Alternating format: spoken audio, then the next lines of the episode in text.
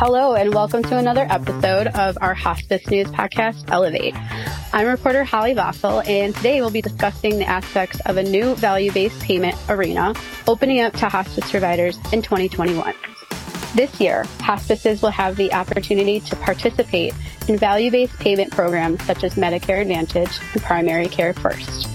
These models include a mix of risk based and performance based payment structures concepts that will be new to the hospice industry. This fifth episode of our Elevate podcast will discuss the differences between these two payment methodologies and the risks and advantages of each. Today, we welcome Brad Stuart, who in January 2015 became Chief Medical Officer of the Coalition to Transform Advanced Care. CTAC is a serious illness care industry lobbying group which represents more than 170 national and regional organizations. As Chief Medical Officer, Brad helps health systems, health plans, and other organizations design and implement integrated systems for people with advanced illness. Thanks for joining us today, Brad. I understand you were a hospice and palliative care medicine specialist for more than 20 years as Senior Medical Director of Sutter Care at Home in California. Can you say more about your professional background and what drew you to this medical specialty?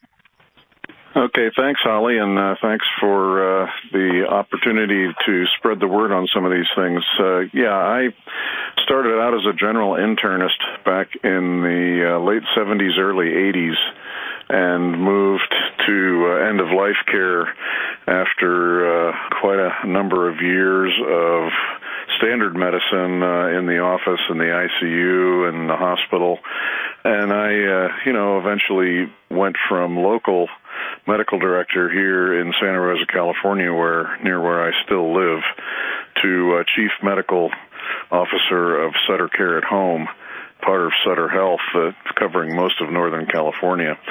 Mm-hmm. Uh, and uh, while while there, uh, I started a program that Wood Johnson Foundation grant to provide uh, palliative care type services at home, and this was before home-based palliative care really took off. So it was one of the one of the first programs to do that. We worked out of hospice and home health and uh, put together a system that we were able to uh, study pretty carefully, especially with the help of a big grant from uh, CMS in mm-hmm. the first round of uh, healthcare awards to uh, healthcare innovation awards. A lot of the data from that project eventually uh, informed the work that CMS did and CMMI did on the uh, payment systems we're going to talk about today. And that, that project at Sutter is pretty well summed up in an article in Health Affairs that we published uh, a year or so ago. Right. I think that is one of my questions later for you too. As you mentioned that that work that you participated at Sutter, Sutter Health uh, informed the development of things like primary care's initiative and I think the serious illness population model. But yeah, those will, we'll get into that. You can even speak to that now if you want. Uh, can you tell me more about that research and the implications that it might have for the value-based care in hospice and palliative? Sure.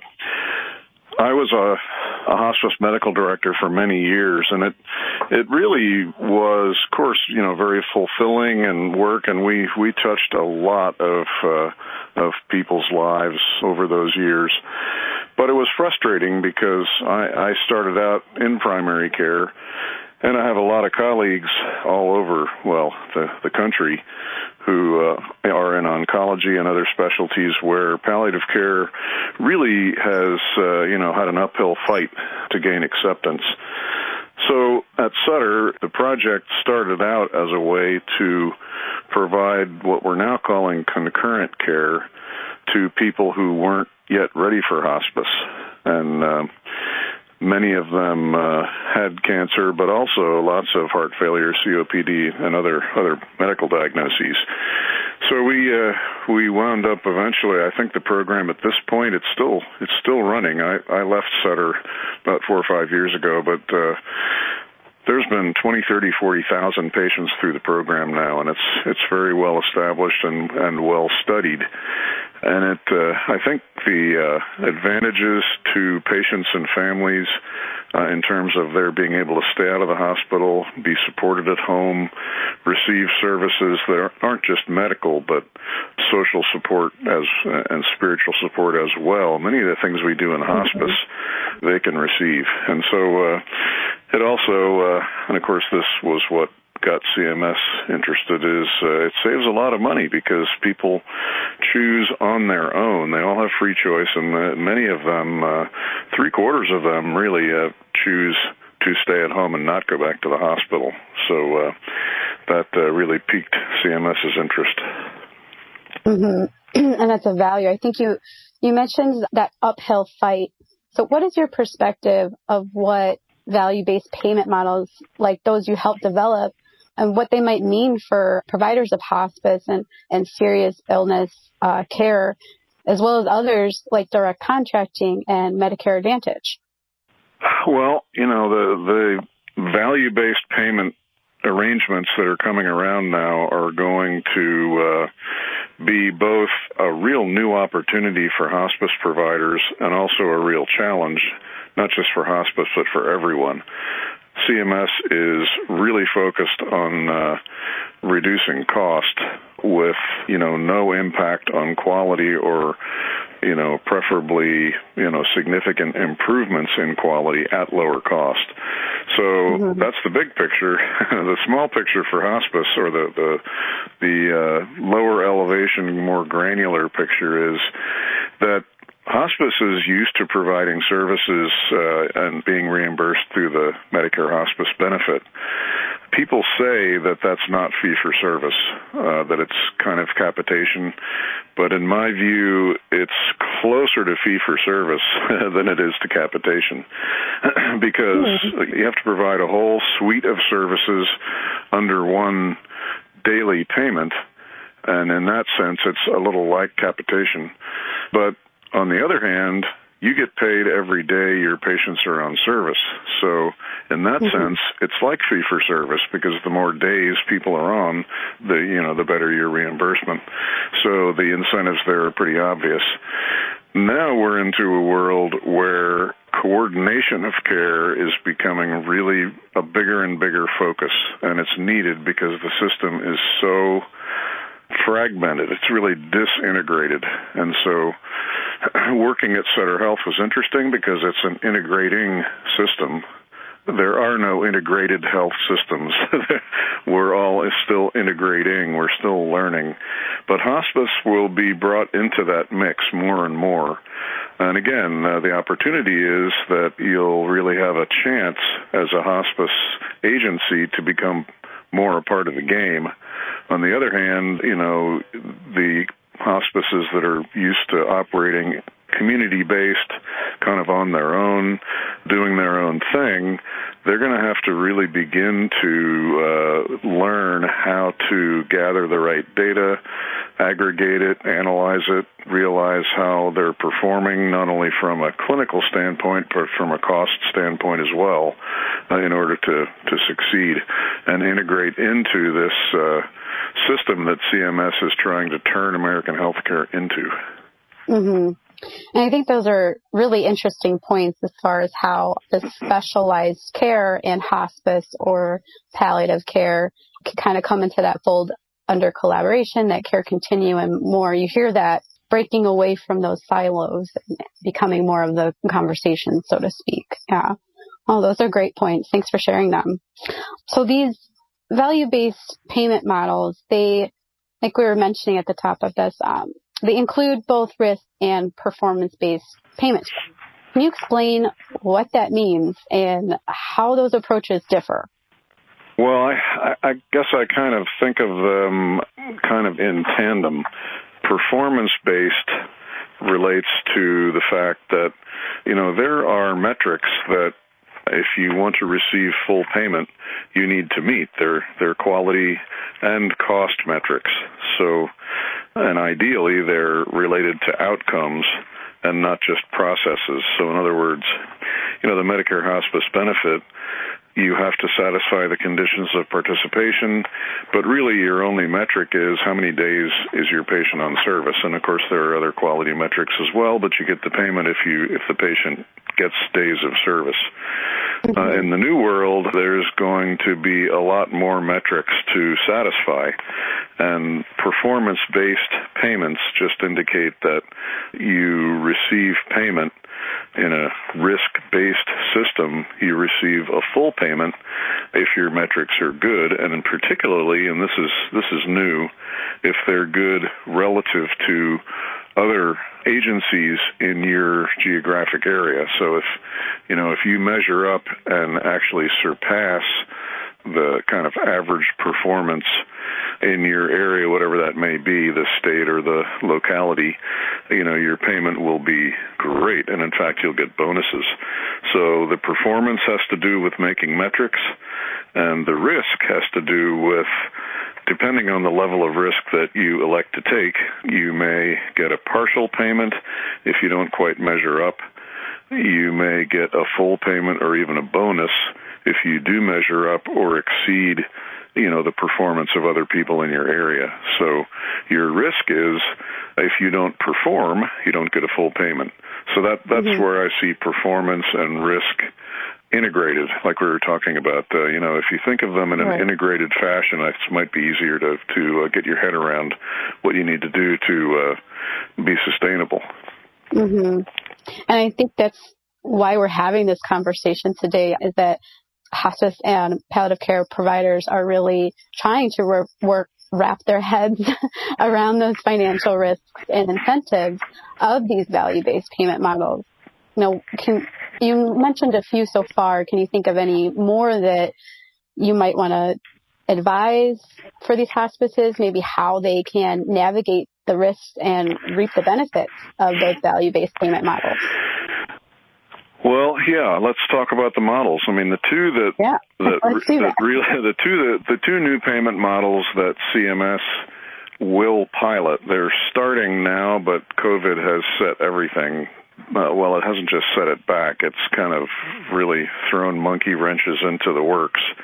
Left uh, right. But yeah, uh, yeah, you know, uh, and we could talk on a much wider uh, picture basis about how the whole death and dying concept has been affected by COVID. But let's let's mm-hmm. stay with with the points here. The the two uh, the two models that CMS is piloting are uh, the first is uh, serious illness population or SIP SIP payments within primary care first.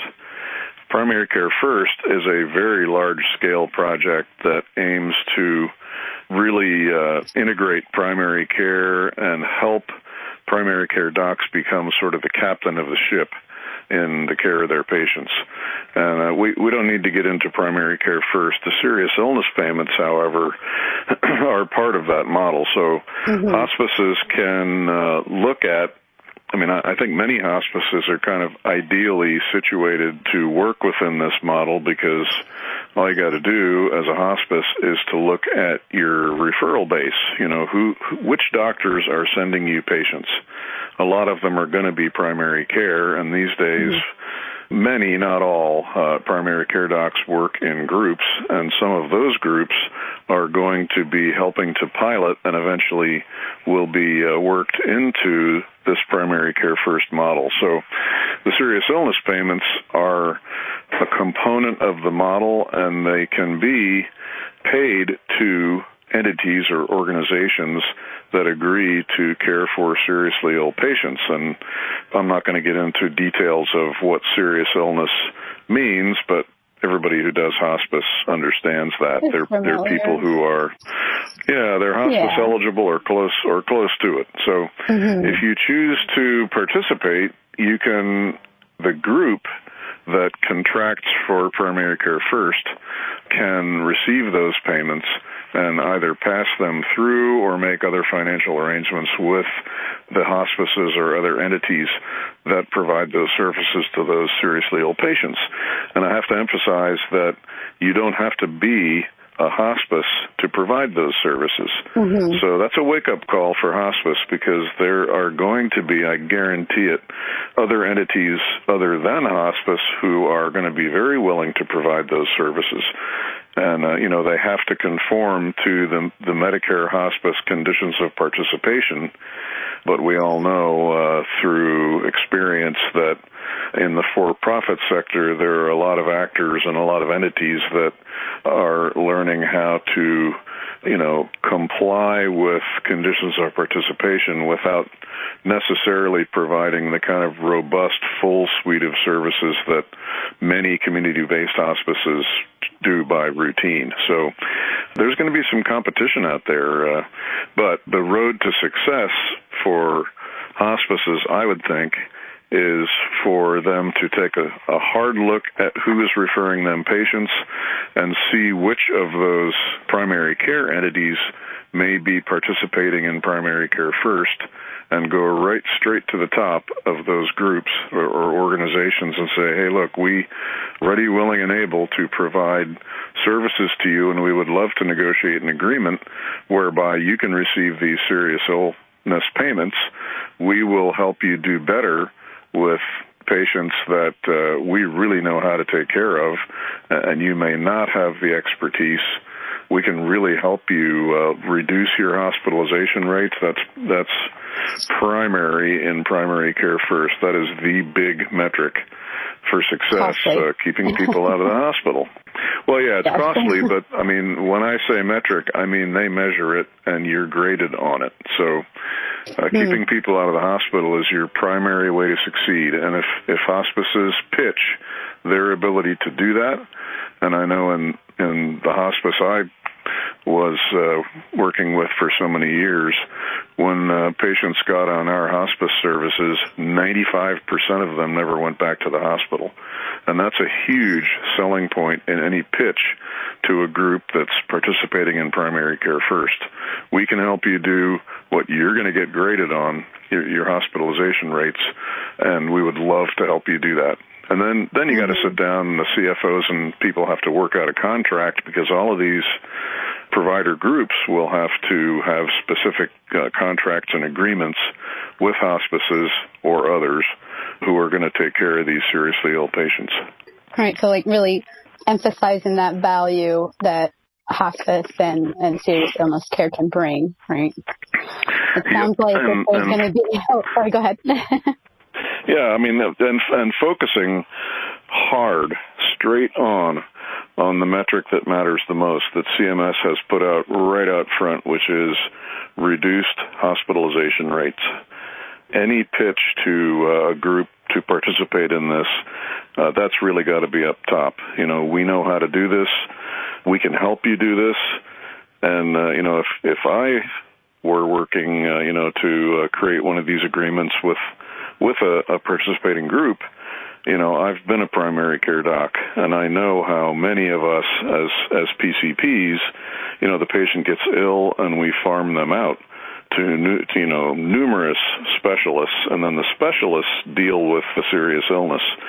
Primary care first, uh, you're going to get graded on your ability to reduce the number of specialists that your patients see and reduce the number of hospitalizations that they have to undergo. And those two are those two things are linked. PCPs mm-hmm. are nervous about managing seriously ill patients. They keep us awake at night worrying about them. And when they hit the ER, uh, you know, we, we need to have tools in our tool belt to pull out. And having hospice right. there to help, especially with the people that are a little bit upstream from hospice eligibility, that's a very, very big deal for primary care but they don't necessarily, you know, we as primary care docs don't necessarily think about that. So you got to make mm-hmm. a pitch and put that up front. Right. And it, I want to circle back to that point that you had about how, you know, that hospice industry can be expanding with programs like these value-based care and, and, into other realms of the care continuum, but that also, you mentioned it might make it even more of a crowded market and raise that competition as they compete with these providers who are not specifically hospice and, and palliative care. Um, I think that's an interesting point So how is CTAC working with providers to, you know, navigate those things and, and move into these payment systems? You know, what are some of those activities from CTAC? Well, CTAC is uh, CTAC is kind of a you know information central, and there are mm-hmm. certain things that CTAC focuses on in particular.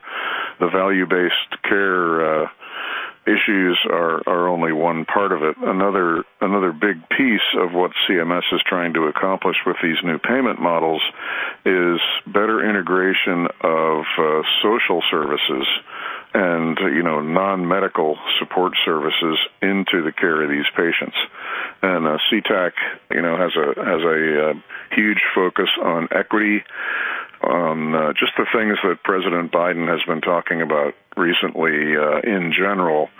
You know, in healthcare, it's very clear that uh, you know certain segments of the population, minorities and people of color in particular, just don't get the uh, quality of care and have much worse outcomes than more advantaged parts of the population. So CTAC has looked hard at that and has a lot of folks involved, you know, directly involved in CTAC on the board and in operations with uh, helping to move ahead with the, all of these equity issues. So that's a, a big piece of what CTAC does. For a number of years, uh, I and a couple other people would go out and actually sit down with the uh, clinical and executive leadership of you know some of the bigger health systems in the country to put these systems of care together. We don't do that direct operational consulting anymore, but uh, it is something that CTAC's available for to to talk to people about because the the uh, the uh, implementation of these systems is not super simple from a health system standpoint or a hospice standpoint.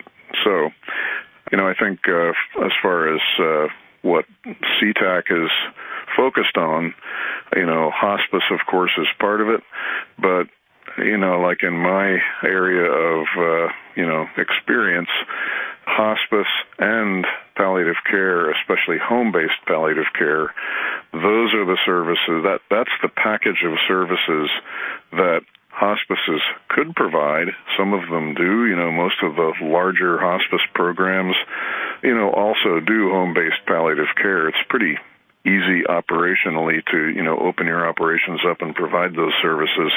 Not so easy to get reimbursed for home-based palliative care under mm-hmm. the current hospice reimbursement system. But if you know how to do it and you're already doing it, again, that's another big piece of what your pitch needs to contain, which is, hey, we know how to take care of these patients at home and provide palliative care and social services, spiritual support, the whole package. And uh, oh, by the way, here's our numbers. You know, again, data is data drives all of this. Here's here's here's our numbers from the last two years, say, on uh, the uh, percentage of our enrollees in hospice and palliative care programs who were rehospitalized within X months of enrollment in our service. You know, things like that where you can actually put mm-hmm. numbers down on the table and say, uh, you know, we know how to do this, and that that's the road to success. Because you better believe a lot of non-hospice entities are going to be doing the same thing. They're they're going to be out there putting. Uh, there already are. Uh, not for profit, but especially for profit home based palliative care providers, Aspire being one of them, a very successful and high quality program, but it's not a hospice program. So if you're hospice, uh, you got to know that there are folks out there who are uh, already, you know, uh, chomping at the bit to get at these negotiations. Mm-hmm. Well, I really appreciate you thinking, you know, sharing your perspective with us today, Brad. I think you've given us some good food for thought in the beginnings of a new value based payment environment. I really appreciate your candor. sure. Well, thanks so much for our listeners for tuning in to today's episode of Hospice News Elevate podcast. Have a great day.